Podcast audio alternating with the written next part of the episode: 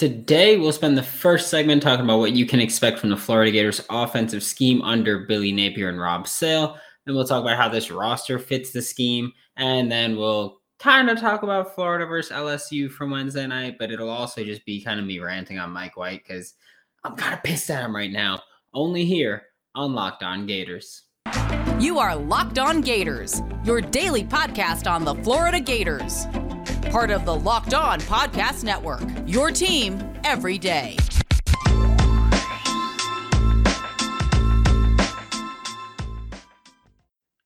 Hello, and welcome back to another episode of Locked On Gators, part of the Locked On Podcast Network. Your team every day. Thanks for making Locked On Gators your first listen of the day. We are available daily and free listen to the podcast. Subscribe to the YouTube. Have some fun with it. We're going to have a blast. Happy Friday. I am Brandon Olson. You can find me on Twitter at WNS underscore Brandon. I'm also the founder of whole9sports.com where you can find all of my written work. Getting into it, we're going to talk about Billy Napier and the offensive scheme. Last week, we talked about Patrick Toney and the defensive scheme that he'll be bringing to Gainesville. This week, offensive. Yay. Well, today, offensive. Billy Napier has, I mean, he's you know, what we are expecting is run heavy offense. Billy Napier has described his offense as ground and pound before. And um yes and no. Uh yeah, it's it's ground and pound in the sense of we're, we're gonna run the rock a lot. But I feel like usually when you talk about ground and pound, you're talking about more of a power run game, a gap run game. That's not really Billy Napier. What we're looking at is more of a modern day, I almost said traditional, but it's like wide zone is very new, so it can't be traditional wide zone because traditional wide zone doesn't exist. It is the modern day, primarily wide zone heavy offense. Um, for those of you who don't know, that does not mean that there's no inside runs. There still will be a lot of runs directly at the gap, but with the wide zone scheme, you kind of give the running back the final say in which gap they are going to hit. So, because of course, with zone blocking, you're not necessarily going up. I'm going to, for that guy right there a lot of it's just we're all blocking to the left, and uh, obviously if the running back's on the right, we're blocking to the left, and we're going to let the running back make the call. That's what we're going to see a lot of in Gainesville. That's very similar to what we saw with Dan Mullen. Dan Mullen did like to run zone blocking schemes, but Billy Napier is even heavier invested in the zone blocking scheme, and we will see a lot of it. We'll also see things like counters. You can expect a lot of pre snap motion, which is great because, especially when you're throwing the ball I am a big fan of using pre-snap motion to kind of help you read what the defense is doing. Of course, if there's a man that follows and shadows that receiver, if it's just a shift, whatever it might be, I, I'm a big fan of using pre-snap motion. So I'm happy to see that Billy Napier is going to use a lot of pre-snap motion. He used a lot of pre-snap motion at Louisiana. He ran the ball a lot at Louisiana. I believe he ran the ball, uh, or as a play caller, he's run the ball about 55 to 60 percent of the time. So that's great for us. We're going to see runs, we're going to see passes. We're not going to be a one trick pony in any sense. Not that we were with Dan Mullen, but I'm just saying it's not going to be a one trick pony. Um, you could expect to see slightly more screens than we saw last year from Florida. Florida called screen passes on about 14% of their passing plays last season. And granted, you know, the quarterback play for Florida wasn't great, and the quarterback play for Louisiana wasn't great. Um, but Levi Lewis I, I think he's got less arm talent than Emory or Anthony Jones. So, or, or, Anthony Richardson. Um, but Napier called screens about 17% of the time. So it's not a huge difference. You probably won't even notice the difference or the difference in frequency of play calling. Uh, just because I mean that that's so minuscule, three percent over the course of the season is not that big, but that's that's what we're looking at. We're going to see probably a, a couple more screens.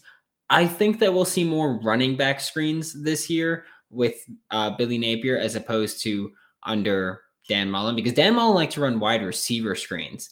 I think we're going to see more running back screens, which I'm excited for because we have a, a lot of talented running backs and they're going to be rotating in a lot in Gainesville. So get used to that.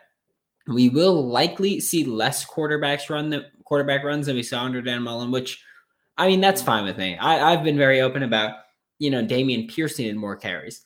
Malik Davis needed more carries. Nay'Quan Wright needed more carries. I wanted to see Lorenzo Lingard. I wanted to see Demarkus Bowman. But instead, our leading runner in terms of carries and yards was Emory Jones, which, again, Emory Jones is a very good runner. But I want to see our running backs run the ball. We will likely see less quarterback runs. Levi Lewis is a mobile quarterback, but even he didn't have a ton of designed runs. He did get a big chunk of his yardage through scramble play, which is which is fantastic. Because if you can if you can create yards as a runner, then that, that's wonderful. You don't have to get the design game plan there. That's fine with me. I think it's also important to note that there will be less quarterback runs and that the offense will be less reliant on quarterback runs because that opens the door for guys like Jack Miller III. Jack Miller III, he's mobile enough to get the job done. He's got serviceable athleticism, but he's not a running quarterback. So for him to be able to hand the ball off more often than anything else without really changing the fundamentals and the foundation of this offense is big. And again, we'll talk more about scheme fit in the next segment. But Jack Miller III is not someone to ignore. Know a lot of people were kind of just floating the idea of, you know, Billy Napier's traditionally or t- or usually has a quarterback that's very capable as a runner. Jack Miller is capable. It's just not his strong suit. That's totally fine. He can run this offense still with ease, and and it won't be. It, it's not like we're really cutting off the legs of this offense. That's not really what we worry about. The passing game under Billy Napier pretty much ignores the intermediate game, that 10 to 20 range. Not something we're going to see often. It is very much a short passing game with some deep shots peppered in there, which it's going to be fine by me, especially this year. I know that I was clamoring for more deep shots this past season, but we just, I, I don't know what it is. I feel like the receivers weren't aggressive enough. I feel like the quarterbacks weren't aggressive enough. Even when even when deep passes did get dialed up, hopefully this year we'll see some more. But I, I don't have a problem with it right now. It's going to be a lot of, and also like we had a good running game last year. I think we see it get better. We will see quarterbacks with the freedom to run in Gainesville. So Emory Jones, if he's staying, Anthony Richardson when he's healthy, we will see them run the ball if they'd like. I think that this offense opens up more room for scramble yardage, which is going to be big because designed runs are great when they lead to big plays. That that's awesome. But if you have a quarterback who, when he's dropping back to throw the ball, could really beat you with his legs and make you pay, I mean, look at look at Emory in the UCF game. If you watch the UCF game, the beginning was rough and Emory's passing was rough, but there there came a point where it was like, hey, the coaching staff pretty much was like, take two ticks, look for your first two reads. If they're not there, take off and run. And I think we're going to see that with these quarterbacks under Billy Napier. I don't think that puts Jack Miller really out of the running. I do think it puts him at a minor disadvantage just because he won't be able to be as creative as Anthony Richardson or as Emory Jones but I, I still think he's more than capable of contributing and being a starting quarterback if he wins this battle because I think his passing, I, I don't know if it's better than Emory or Anthony, but I think he's got to be at least on par. The passing was not good no matter who your quarterback was last year. So Jack Miller III is a name that, you know, he, he could be up there. Also, Jalon Kitna and Carlos Rio Wilson, you guys are also up there, but I, I think they're kind of I think they're kind of back of the pack at this point. Not not to say they can't come back, but I, I think they're back in the pack right now. Hey, Gators fans, I'm here with an incredible app everyone who buys gas needs to know about. It is Get Upside, G E T U P S I D E. My listeners are making up to 25 cents for every gallon of gas every time they fill up.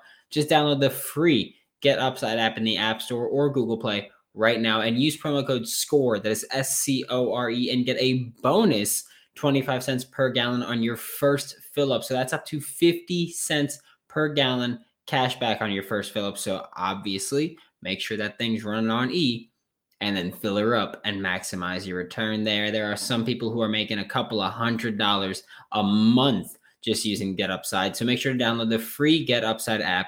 Use promo code SCORE, S C O R E, to get that 50% to get that 50 cent cash back per gallon in your first fill up and you can get the money deposited into your bank account, PayPal, gift cards, whatever you want to do. But I mean, hey, if your money's not making you money, you're dumber than a dummy. Simple as that.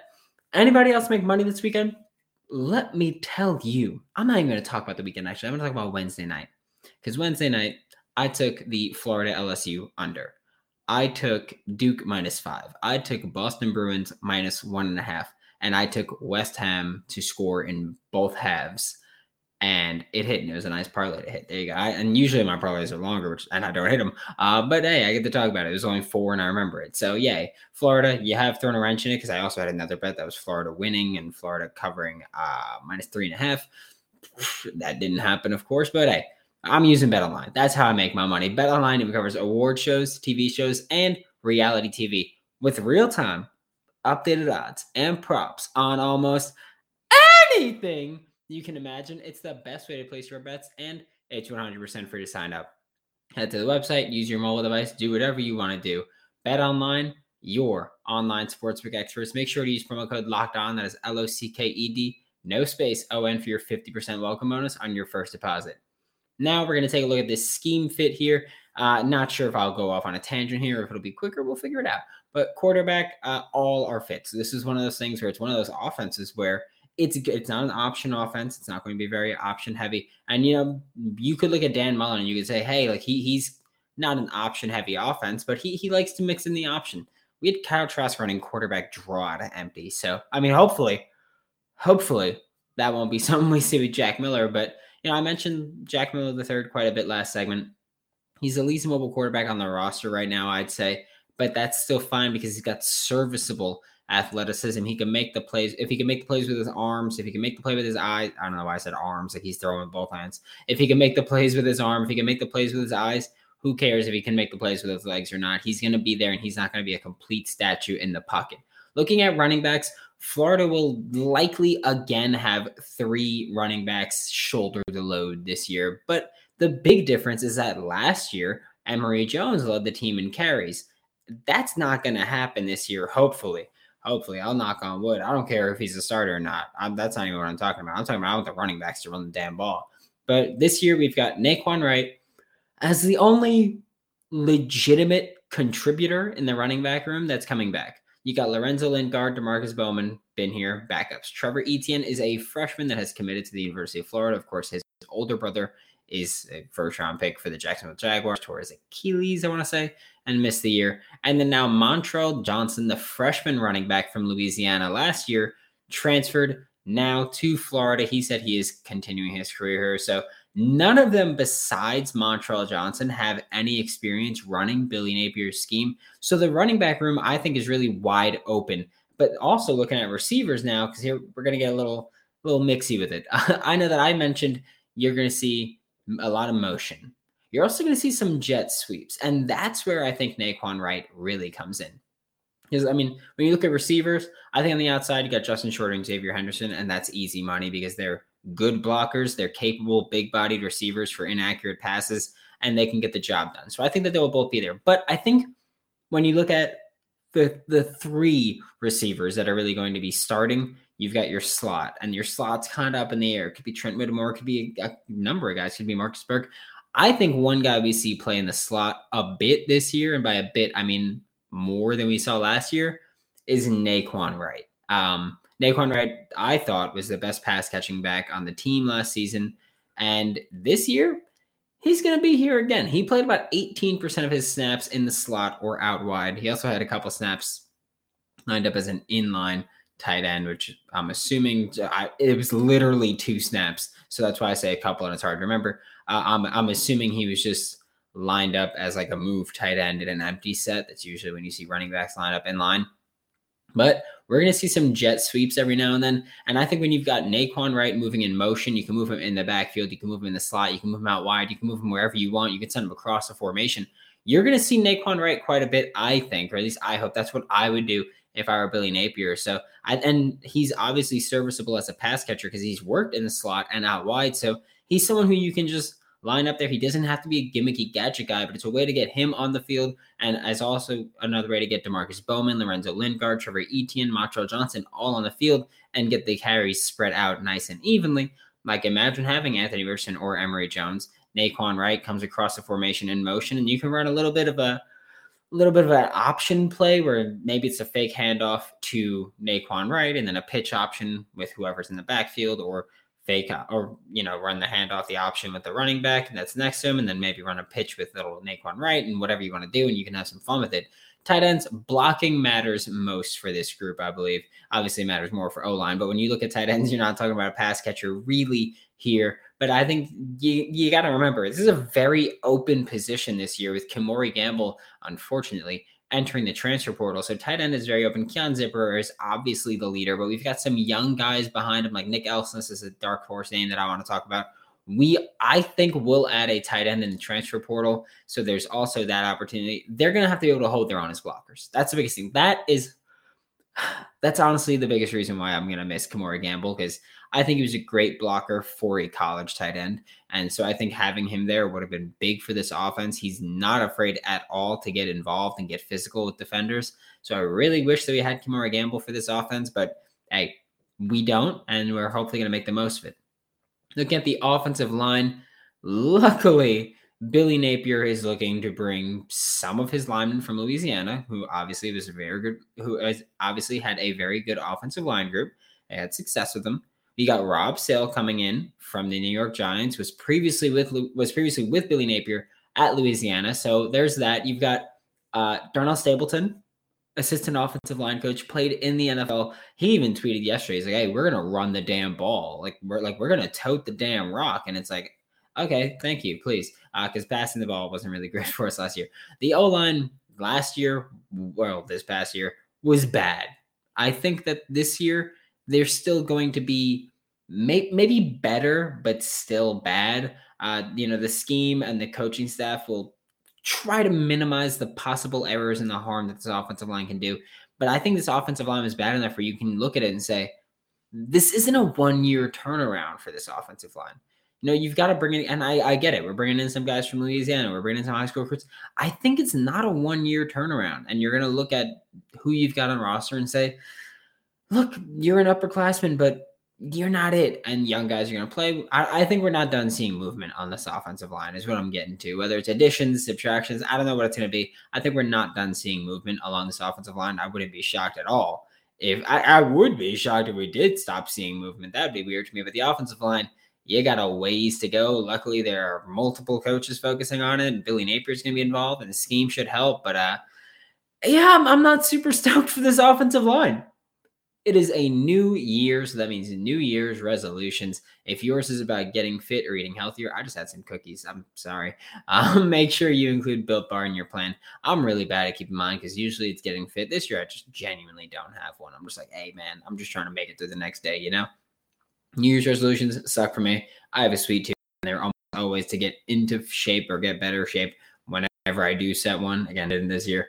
But my weakness is the sweet tooth. But luckily, I can replace that with Built Bar. I'm, I'm trying to eat healthier, but I also just ate cookies. So who cares? It's already coated in 100% chocolate, and most bars have 130 calories and just four net carbs, which is what matters to me more than anything else, along with 17 grams of protein. Throw out the hidden stashes of Reese's, Kit Kat, Snickers, Twix, whatever you want, and just get built bars so that you don't have to worry about sneaking around. You don't got to feel like a little scummy, you know. Built Bar is always coming out with new limited time flavors, so you'll never get bored. And if you do like the same old thing, guess what? They'll probably still have that. Use promo code LOCKED15 to get 15% off of your next order. That is locked, L O C K E D 1 5 at built or builtbar.com. Now we are talking about Florida versus LSU, and I'm excited for this one because I'm pissed. I was pissed planning it. I I will say I'm happy the under hit because that's what I needed to hit for the parlay. So I'm happy the under hit. But that's about all I'm happy about, really. Um, you know, Dylan Sanders, who's been on Locked On Gators before, he tried trash talking me a little bit about the loss. And here's the thing. Um, and I said this to him before the game too, and I said it after the game. I don't care.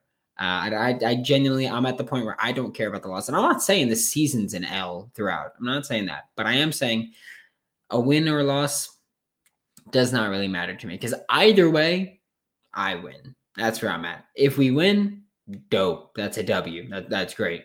If we lose, we are one step closer to getting rid of mid major Mike, uh, as so many Gators fans so politely call him.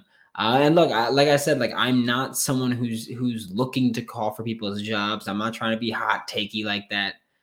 But guys, like like enough enough is enough, or at least at what point is enough enough? I feel like a broken record saying it so many times because I said it and you know late late spring, early summer, whenever it was that Mike White signed a contract extension. That, that's when I said this.